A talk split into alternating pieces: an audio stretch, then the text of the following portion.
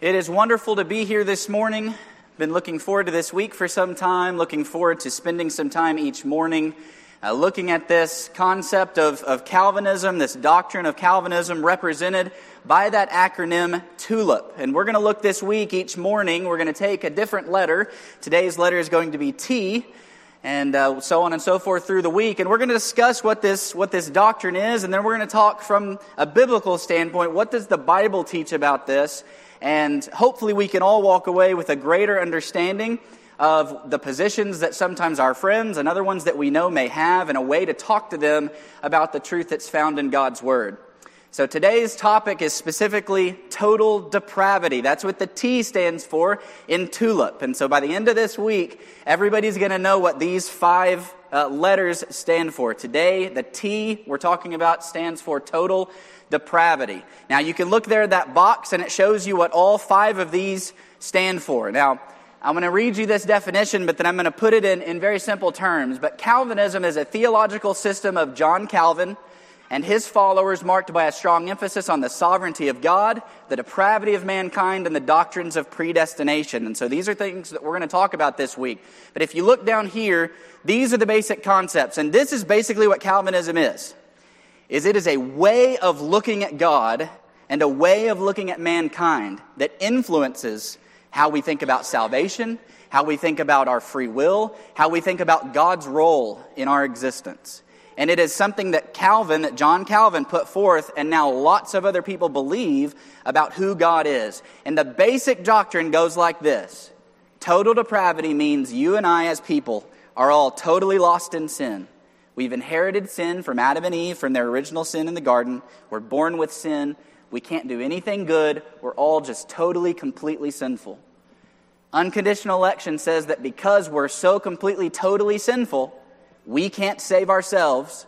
And so God chose to save some of, some of us. He chose to elect some of us with no conditions. That means nothing that we had to do, but He chose to save some of us. Because of that, He sent Jesus to be an atonement, to die but only for the ones that he chose. That's what the limited means in limited atonement. That Jesus only died for certain people that God chose to save. And then that eyes is irresistible grace, which means God sends his Holy Spirit inside those that he chose and who Jesus died for. And that Holy Spirit makes them alive and gives them faith in Jesus and obedience to God's word and then the P means that God will never let them fall away. Perseverance of the saints. They will always be saved no matter what. Okay, in a nutshell, that's Calvinism. Now we're going to spend the next five days talking about that specifically. Okay? But that's the idea. It's a way of looking at God and man. Calvinism is not a church, it's not a denomination, it's not a religion. It is a set of beliefs that influences many different denominations and churches, non denominational congregations, and so on and so forth. Okay? So, why study Calvinism? 1 John 4, verse 1 says, Beloved, do not believe every spirit, but test the spirits to see whether they are from, whether they are from God, for many false prophets have gone out into the world. John is talking about specifically a, a, a, false idea back in their day that was actually somewhat similar to what we're going to talk about in Calvinism here. But he says our responsibility as Christians is to test the things that we hear. When we hear something about God, about Jesus, about religion, we need to test it. And how do we test it? We go to the Bible. We go to the Bible and we see, is this thing that I am hearing about God and about salvation or about religion, does it fit what the Bible says? We see an example here in Acts 17 of these people from Berea who were very, very noble. They did very good thing because every time they heard something about God, what did they do? They searched the scriptures daily whether those things were so. And that's what we want to do this week. We've heard some of the doctrines, you may not even realize it, but you've heard some of the Calvinistic doctrine in, in people that you've visited with and things you've seen online and things you've listened to. You've heard that. You've been exposed to that. We want to look at it and then search the scriptures to see if it's true or if it's false. We also want to be able to talk to other people about these issues. Because Calvinism is very prevalent and there's a lot of influence, uh, in different congregations and churches and denominations, you probably have friends and other people that you know that believe in it. And we want to be ready to give an answer. We want to be ready to have a conversation with anybody that we can about the truth of God's word and what it says. Okay, so that's why we're studying it this week. Now, I'm going to give you a brief summary of the history of, of where Calvinism came from. So you might hear things like Calvinism, Reformed theology. You hear the word reformed in front of a church or reformed in front of a, a, a doctrine. That typically means Calvinism. That's what that's going to talk about. Or the doctrines of grace, some Calvinists like to say. It's all about grace, all about God. It's the doctrines of grace. Now, these concepts, some of them anyway, were actually introduced a long time ago by a man named Augustine way back in the 300s. And he did so after converting to Christianity from a pagan religion that believed some of these things. And then he brought those false ideas into the church and started to teach some of those concepts. But John Calvin in the 1500s was the one that actually took these things and made them very, very popular. He put a book out called The Institutes of the Christian Religion. And in that, he basically summarized everything that he thought people should know about Christianity. And, and in that is all of these things that we're going to talk about total depravity, unconditional election, limited atonement, irresistible grace, and perseverance of the saints. Now, there was a man in response to John Calvin who came a little bit after him called Jacobus Arminius. And he's sort of the anti Calvin. So he was a proponent of free will and didn't believe the things that, that uh, Calvin was, uh, was preaching.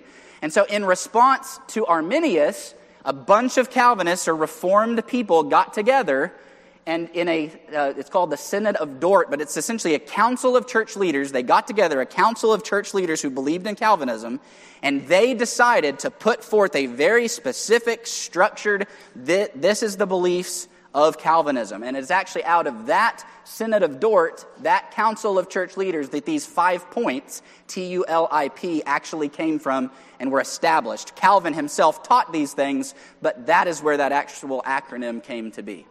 And then it was brought here to where we live by Calvinist leaning settlers such as English Puritans, French Huguenots, and Scotch Irish Presbyterians, settlers from Europe that came over to, to our country, and they brought the doctrine with them. Uh, Calvinist churches today include Reformed churches. So there's Reformed Baptist churches. There's other churches you'll see Reformed in the title. That's going to generally reference Calvinism. Presbyterians, uh, Primitive Baptists, Congregationalists. If you've heard of the United Church of Christ, different from the Church of Christ. United Church of Christ is a Congregationalist. They are Calvinist. Uh, and then the influence of Calvinism can be seen in many, many churches. Okay? So that's kind of a brief synopsis, and we'll talk a little bit more detail this week as we go. One of the very, very important fundamental issues that we have to cover when we're talking about Calvinism is this idea of God's sovereignty. Now, sovereignty is a big word, so here's what I mean by that. Sovereignty simply means the ultimate power and authority to do whatever you want. That's sovereignty. If someone is sovereign, that means no one has more power or authority than they do. Okay? Now, everyone, Calvinists and non Calvinists alike, believe that God is sovereign. You and I believe that God is sovereign. No issue with that. But it's our definition of what that sovereignty means that creates a huge difference between what the Calvinists believe and what we believe. The Calvinists will take the position that God is sovereign, so he has the ultimate power and authority over everything, and therefore, he exercises complete and meticulous control over everything that has, does, or ever will happen. In other words, a Calvinist will say God is completely sovereign, and therefore everything that happens, good or bad, God controls. God makes happen. He is sovereign. And his sovereignty means that he is literally controlling everything that ever happens. And that is the fundamental foundation of Calvinist doctrine. And you can see as we'll go through, if, we, if God is completely sovereign and totally in control, we're totally depraved and totally sinful, then it's all God that has to, everything is God. It's all about God completely and not about us at all. John Calvin said this God is deemed omnipotent not because he can act though he may cease or be idle, or because by a general instinct he continues the order of nature previously appointed, but because governing heaven and earth by his providence, he so overrules all things that nothing happens without his counsel. John Calvin taught that there is nothing that happens in your life that is not God purposefully making it happen. Okay, so if you forgot to brush your teeth this morning, it was because God purposely wanted you to forget to brush your teeth this morning. That's what Calvinism is, okay? It's the belief that God controls everything. John Piper is a popular Calvinist teacher today. He uh, is a Reformed Baptist. He is a writer and speaker. He said, We believe that God from all eternity, in order to display the full extent of his glory for the eternal and ever increasing enjoyment of all who love him, did by the most wise and holy counsel of his will freely and unchangeably ordain and foreknow whatever comes to pass. So it hasn't changed in 500 years. Same thing Calvin taught. It's the same thing the main uh, mainstream Calvinists today are teaching. God controls everything. R.C. Sproul, uh, he passed away in 2017, but he was another uh, major uh, Calvinist voice. Um, founder of Ligonier Ministries. He is a Presbyterian preacher and author. He said, If there is one single molecule in this universe running around loose, totally free of God's sovereignty, then we have no guarantee that a single promise of God will ever be fulfilled. So the Calvinist position is if we aren't confident that God is literally controlling everything that ever happens, then we can't trust a single promise that he makes. Because if he's not in control of it, then someone else may be able to thwart it. We can't, we can't trust it. Okay? That's the Calvinist position. Now, all sovereignty means, as we mentioned, is supreme power or authority. God has the supreme power and authority to do whatever he chooses to do. There is nothing that can stop him from doing so. Does the Bible teach that? Yes. Psalm 115:3, but our God is in the heavens. He hath done whatsoever he hath pleased. God can do whatever he wants to do. There is no none of us should deny that. None of us should have a problem with that. Job 42, 2. I know that thou canst do everything and that no thought can be withholden from thee. In other words, you can do anything you want. If you have a thought about something, there's no one that can stop you. No one that can resist you. You are God. Amen. God is God. He is sovereign. He can do whatever He wants to do. The question is does God want to control everything about us, or does God want us to choose? And that fundamental difference is the difference between Calvinism and non Calvinism. Has God chosen to allow us to choose our own salvation and our own destiny? Not that we save ourselves, but choose whether or not to come to Him or is God literally controlling it all? Calvinists define God's sovereignty as this idea, and this is a big word, theological determinism, which is the belief that God exercises control over everything. And they've conflated those definitions. It's not what sovereignty is, but that's when they say sovereignty, that's what they mean. And this presents a, a false dichotomy, which simply means they have limited the choices to these two choices, and they say it has to be one of two things. Either God is sovereign and therefore he controls everything and you have no choice whatsoever in the matter, or if he doesn't control everything, he's not sovereign. And you certainly want to, wouldn't want to teach that God is not sovereign, therefore he controls everything. Okay, that's their line of reasoning. Unfortunately, it's just not right. They've excluded other viable options, like God as a sovereign God has made the sovereign choice to give mankind the ability to choose. And in fact, as you consider this, I want you to think about this and, and get this concept. If you take the definition of God's sovereignty and you say God is sovereign, therefore he must, you have already limited his sovereignty. Right? If he must control everything, you have limited his ability to make his own choice. But if you say God is sovereign and can do whatever he wants, he can give people choice if he wants to or not, you are actually supporting the idea of God's sovereignty. He has the right to choose whatever he wants. I hope that makes sense. All right, that's going to be foundational to everything that we cover this week. So let's get into our main topic, which is total depravity. Total depravity in Calvinism is the fallen, corrupted state of man known as original sin. First introduced by Augustine, I mentioned him. The doctrine of original sin refers to the result of Adam and Eve's sin, which is that every part of a man's nature is corrupt and man is completely incapable of knowing, seeking, or obeying God. Okay, total depravity simply says we have sin because Adam and Eve sinned. We've inherited their sin. We're all born with sin. Sin is not something that we get because we've made a choice to rebel against God. Sin is a disease we're born with. All of us are born with it. We all have it. And this disease causes a corrupt nature within us that means we can't seek God, we can't obey God, we can't choose God. In other words, we have no free will, right? God is controlling everything. John Calvin said, We thus see that the impurity of parents is transmitted to their children, so that all without exception are originally depraved. Original sin then may be defined as a hereditary corruption and depravity of our nature, extending to all the parts of the soul, which first makes us obnoxious to the wrath of God and then produces in us works which in Scripture are termed works of the flesh. Okay, so this total depravity, that's what John Calvin is teaching. It's the result of Adam and Eve's sin. It's something that we get, we inherit. It's hereditary. It's a corruption, depravity. It makes us obnoxious to God and His wrath, to not care, and to do sinful things. Okay, that's total depravity. R.C. Sproul said, just as a corrupt tree yields corrupt fruit, so sin flows out of a corrupt nature. Now get this next phrase. We are not sinners because we sin. We sin because we are sinners. That's Calvinism's position on this idea of sin and total depravity. We are not sinners because we sin, we sin because we are sinners. Since the fall, human nature has been corrupt. We are born with a sin nature. Our acts of sin flow out of this corrupted nature. So, when we make choices in life to rebel against God, which we know is sin, Calvinism says that we are actually doing that because of our corrupted, sinful nature we've inherited from Adam and Eve and our parents and everybody else. Because of the sin of disease we're born with.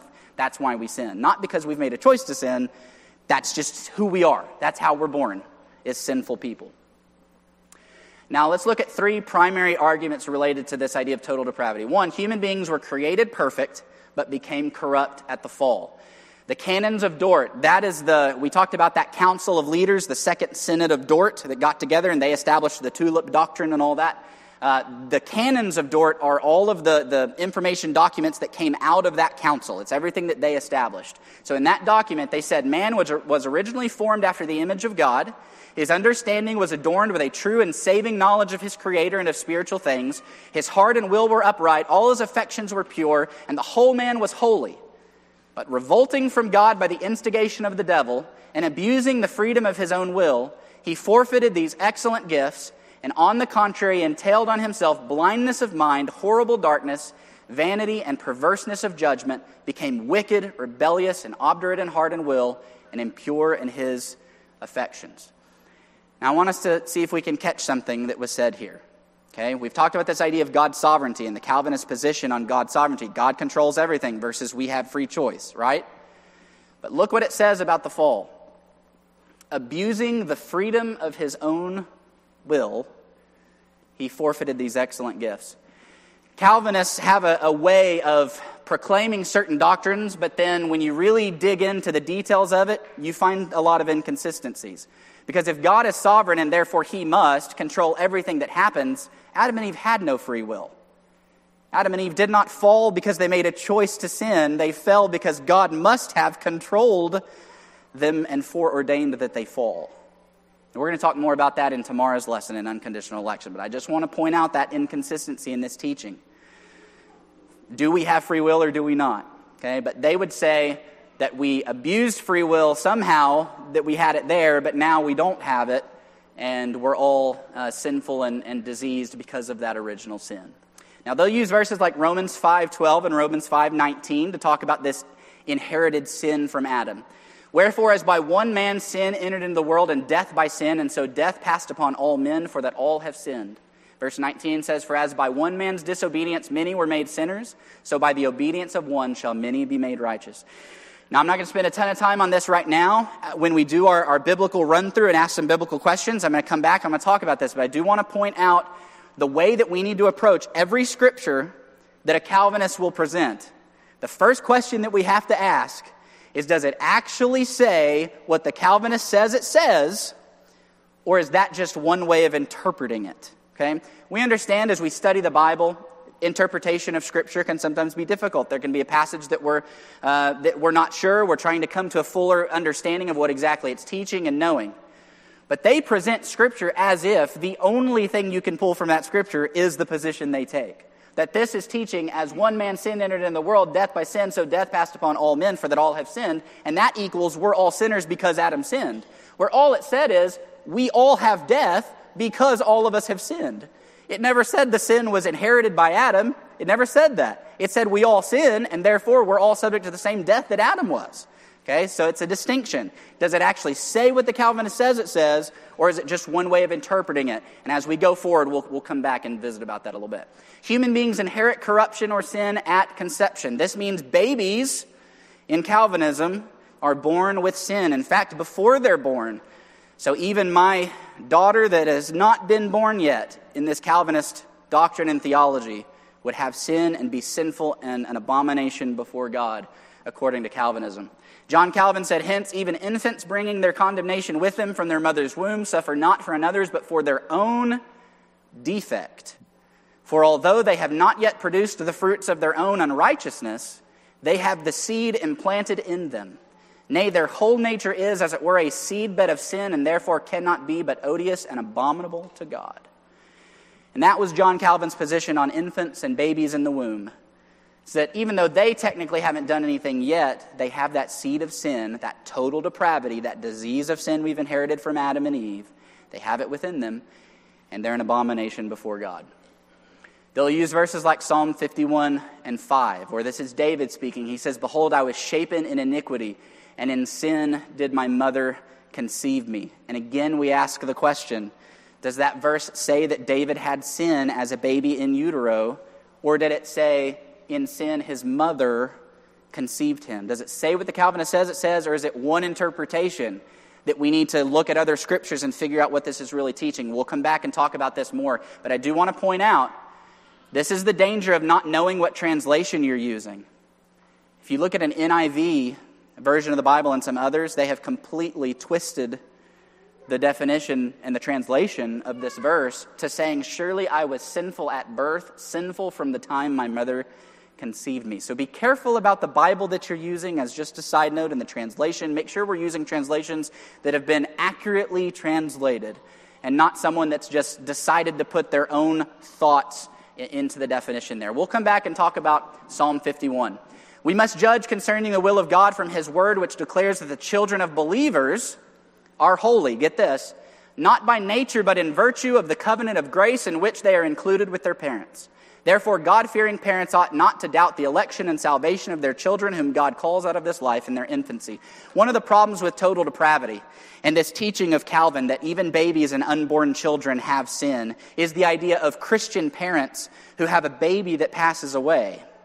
And those Christian parents are now terrified that because their children are born with sin, that their children are destined to hell because of that.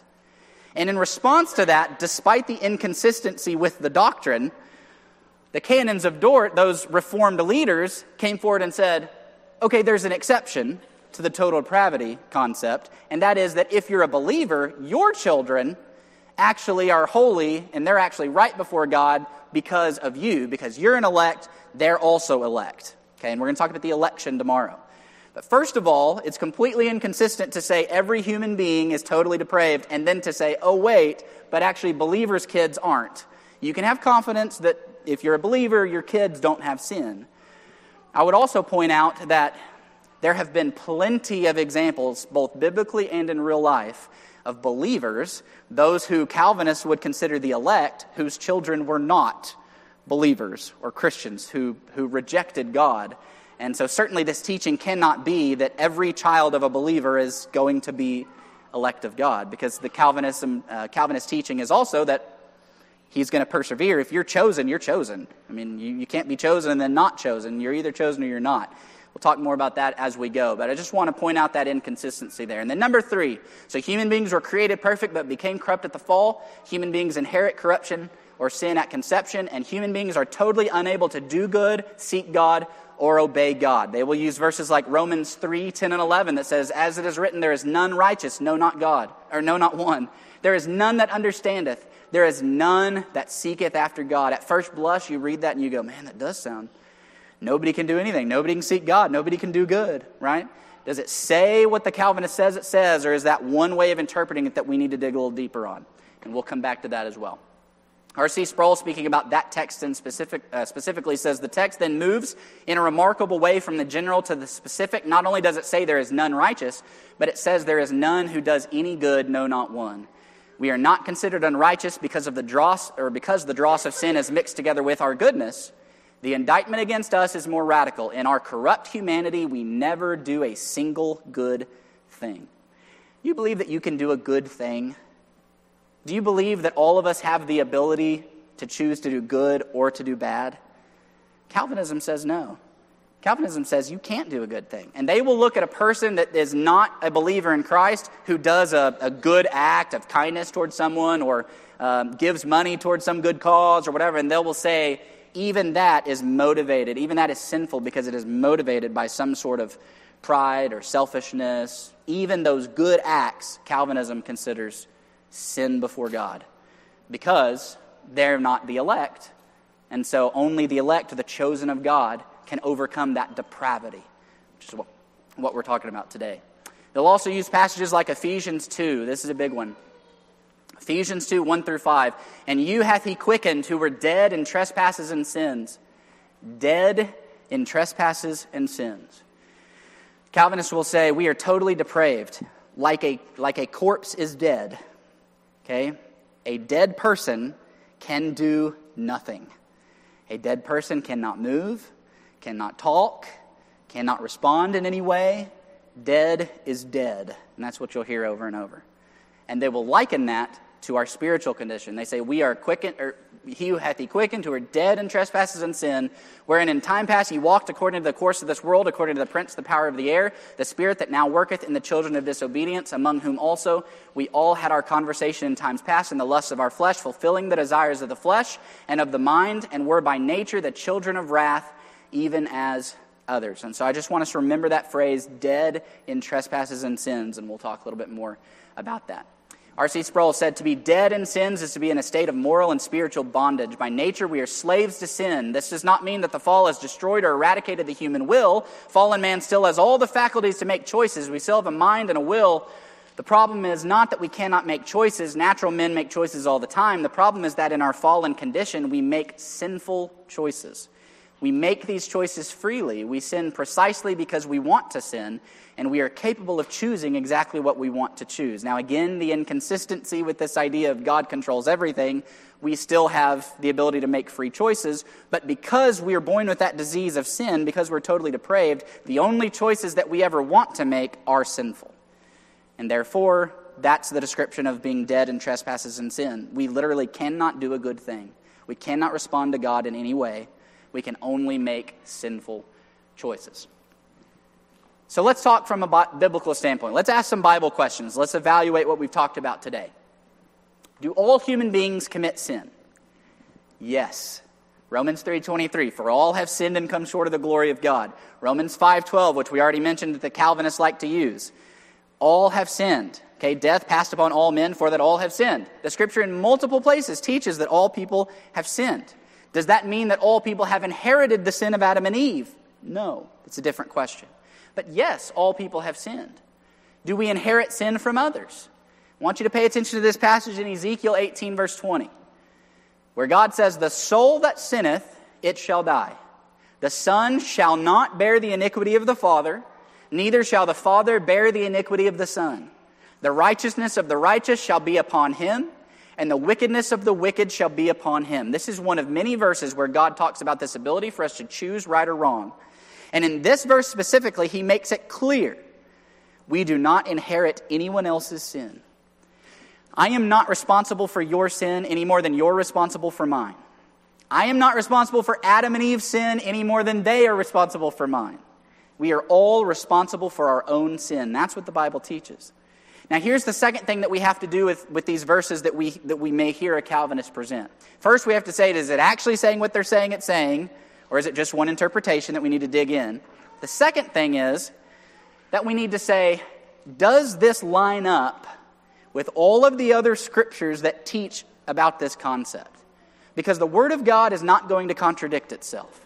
The Word of God is a collection of teachings from Genesis to Revelation that as we put them together, we will find a synergy. We will find that they agree with one another. And so if we have one verse over here that seems to teach something strange, and verses over here that all agree and it's something different, then it's likely we need to take another look at this verse over here and make sure that it's saying what we think it's saying.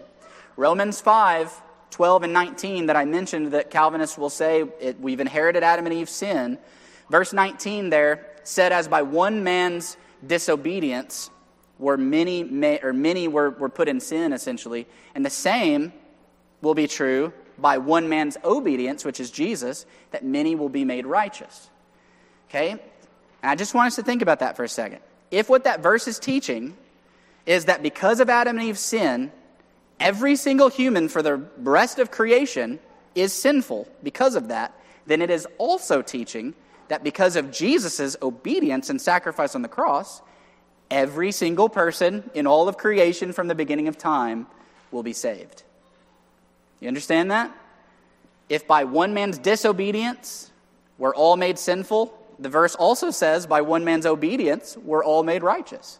It has to be both. So if you're going to teach that we all inherit the sin of Adam, then you have to teach we all inherit the salvation of Christ and the righteousness of Christ. And not even a Calvinist will teach that everybody is saved. We're going to talk about that tomorrow. Okay? So, inconsistencies in the doctrine. Everyone has sinned, but it's not because we've inherited it from anybody else.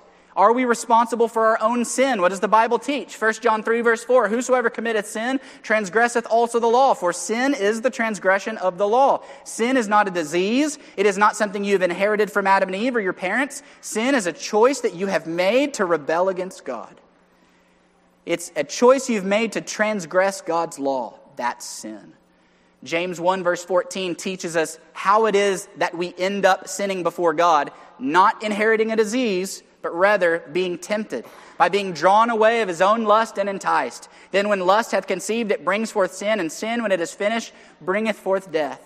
The Bible teaches that all of us are responsible for our own sins. We all have the choice to make right or wrong decisions. Now, the reality is, and part of the discussion has to be okay, but all have sinned and fallen short of the glory of God.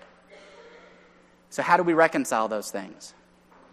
The reality is that through our life and through all of our lives as we grow up, though we have not inherited sin from Adam and Eve, we do live in a fallen, sinful world. And from the time that we are born, we see sin around us.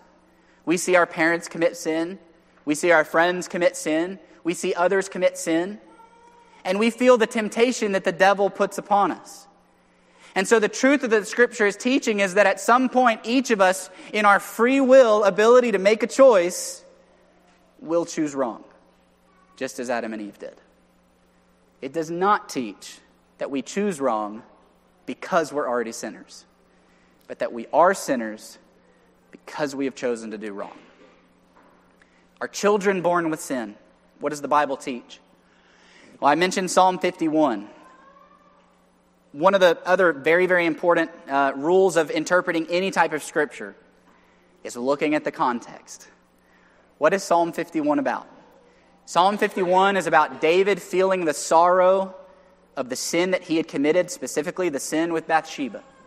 David had committed sin before God, and he's feeling that, and he's praying to God, and he, he wants forgiveness from God. He's acknowledging his sin. And Psalm 51, we looked at, I, Behold, I was shapen in iniquity, and sin did my mother conceive me. And the Calvinists will say, See, that teaches original sin. Even in the womb, we have sin. All you have to do is back up two verses to verse 3 and verse 4 of Psalm 51, where David says, I acknowledge my transgressions my sin is ever before me. Against thee, thee only have I sinned. David, in the two verses right before verse 5, has acknowledged that the reason for his sin is because of his choice.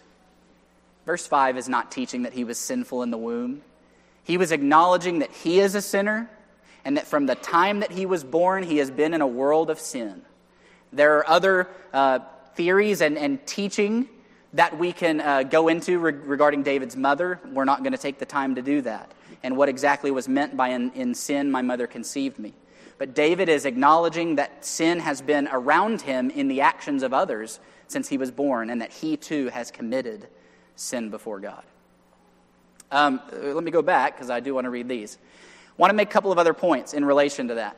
In Matthew 18, verse 3, Jesus said, Verily I say unto you, except you be converted and become as little children, you shall not enter into the kingdom of heaven. Now, think through this logic for me. If all of us are totally depraved, we've inherited sin from Adam and Eve, we have the disease of sin, even children, even babies are sinful before God. Why in the world would Jesus say this? What is Jesus saying? Unless you become like little depraved, sinful heathens, you can't enter the kingdom of heaven? It's not what Jesus is teaching. You know why Jesus says we need to become like little children? Because of their innocence before God. Not totally depraved, innocent. Psalm 106, 37 speaks about an enemy of the Israelites who sacrificed their sons and daughters unto devils. You know what the next words were? And they shed innocent blood. If we're all totally depraved and we've all inherited sin, and even kids have sin and are an abomination before God, their blood's not innocent. And yet the Bible teaches that it is. And I want you to know this morning that total depravity and this teaching that all of us are born with sin and can't do good. From the womb, we, we are an abomination before God is absolutely false. The Bible teaches that children are innocent and that it is only when we obtain the ability as older people to make the choice between right and wrong, between rebellion to God or submission to Him, and when we choose to do wrong, that is when sin occurs in our life. What are the consequences of the fall of man? If it's not that we all inherited their sin, what did happen? In Genesis chapter 3, verse 24, says, He drove out the man, and he placed at the east of the Garden of Eden cherubims, and a flaming sword which turned every way to keep the way of the tree of life. You know what happened to Adam and Eve? They were separated from God as a result of their sin. God had told them, In the day that you eat thereof, you shall surely die. Now, he wasn't talking about physical death, they didn't physically die. He was talking about their spiritual relationship with God. They were separated from Him from that point on because of their sin. And the same thing is true for you and I when we make the free will choice to sin against God. Isaiah 59 and verse 2 says, Your iniquities have separated between you and your God, and your sins have hid his face from you that he will not hear. We are not separated from God in bondage to sin because we've inherited it from Adam. We are in that state as adults because we have separated ourselves from God through our own choices. Can human beings seek and obey God? Well, according to James 4, you can. James 4, verse 8 says, Draw nigh to God, and he will draw nigh to you. Now, someone says, Well, wait, maybe he's talking to, to Christians who are already saved. Well, he says, Cleanse your hands, ye sinners. So he's talking to sinners. He's talking to those who are depraved. He's talking to those who are not right with God. And he says, Draw nigh to God. Seek God. Go towards God choose God. We certainly can choose to seek and obey God through our free will that God has given us.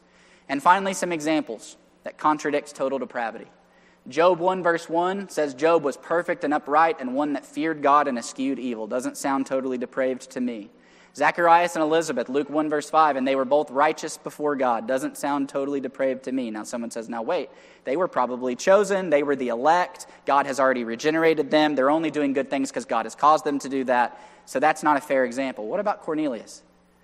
Cornelius in Acts chapter 10 and verse 2, a devout man and one that feared God with all his house, which gave much alms to the people and prayed to God always. This was a good man who was doing good things and seeking God and wanted to obey God.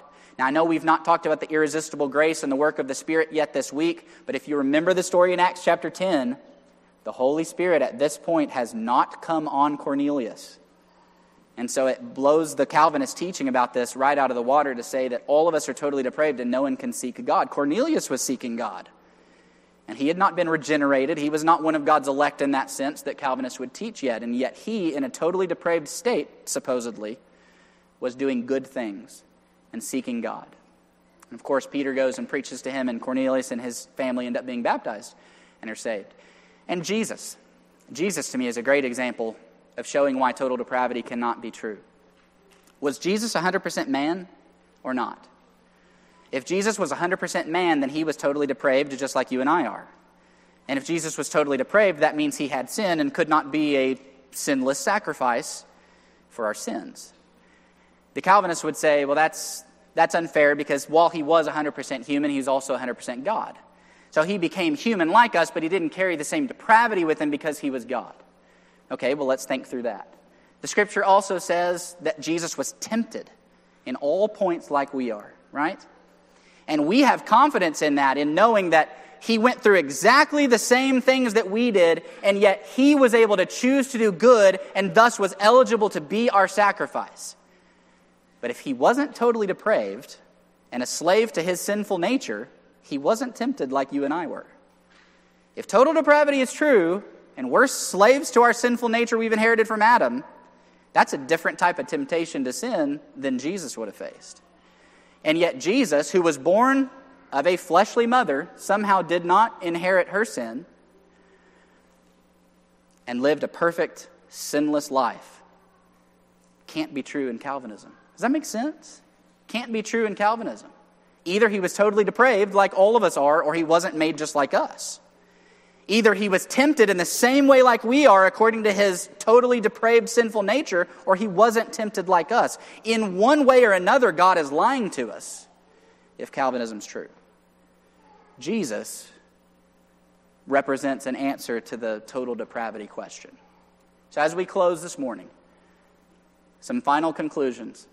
If God has pre- predetermined or ordained everything that ever happens, then God purposely designed and created sin death, evil, and suffering. If God meticulously controls everything, then he caused Adam and Eve to sin and then decided to punish them for it.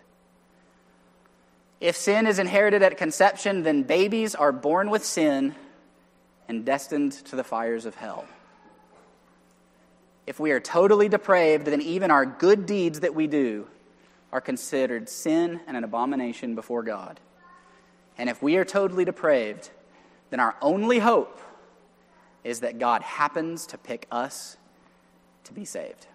And that's what we're going to discuss tomorrow in our topic on unconditional election. Now, I believe fully with all of my heart that what the scripture teaches makes this doctrine absolutely false. And I hope that we've shown that this morning. And I hope that you understand this idea of total depravity is not biblical. It's not what the Bible teaches. And it certainly does not reflect the righteousness, the justice, the love, and the faithfulness of God. A righteous God would not purposely ordain sin and evil and suffering. A just God would not punish people for someone else's sins, but rather their own sins. A God that loves and is faithful to his humanity would provide the same opportunity for everyone to receive salvation. This morning, maybe you're here and as you consider your relationship with God, maybe you look inwardly and you look at yourself and you realize that through your own free will choices, that you've not been living the life that God has called you to. We're going to offer an invitation this morning. If you're here and you're not a member of Christ Church, we've not talked about the biblical path to salvation yet. We will some through this week. But I want to provide opportunity for you as well. If there's something that we can do for you this morning to help you in your spiritual walk with Christ, won't you please come to the front as we stand and sing our invitation song?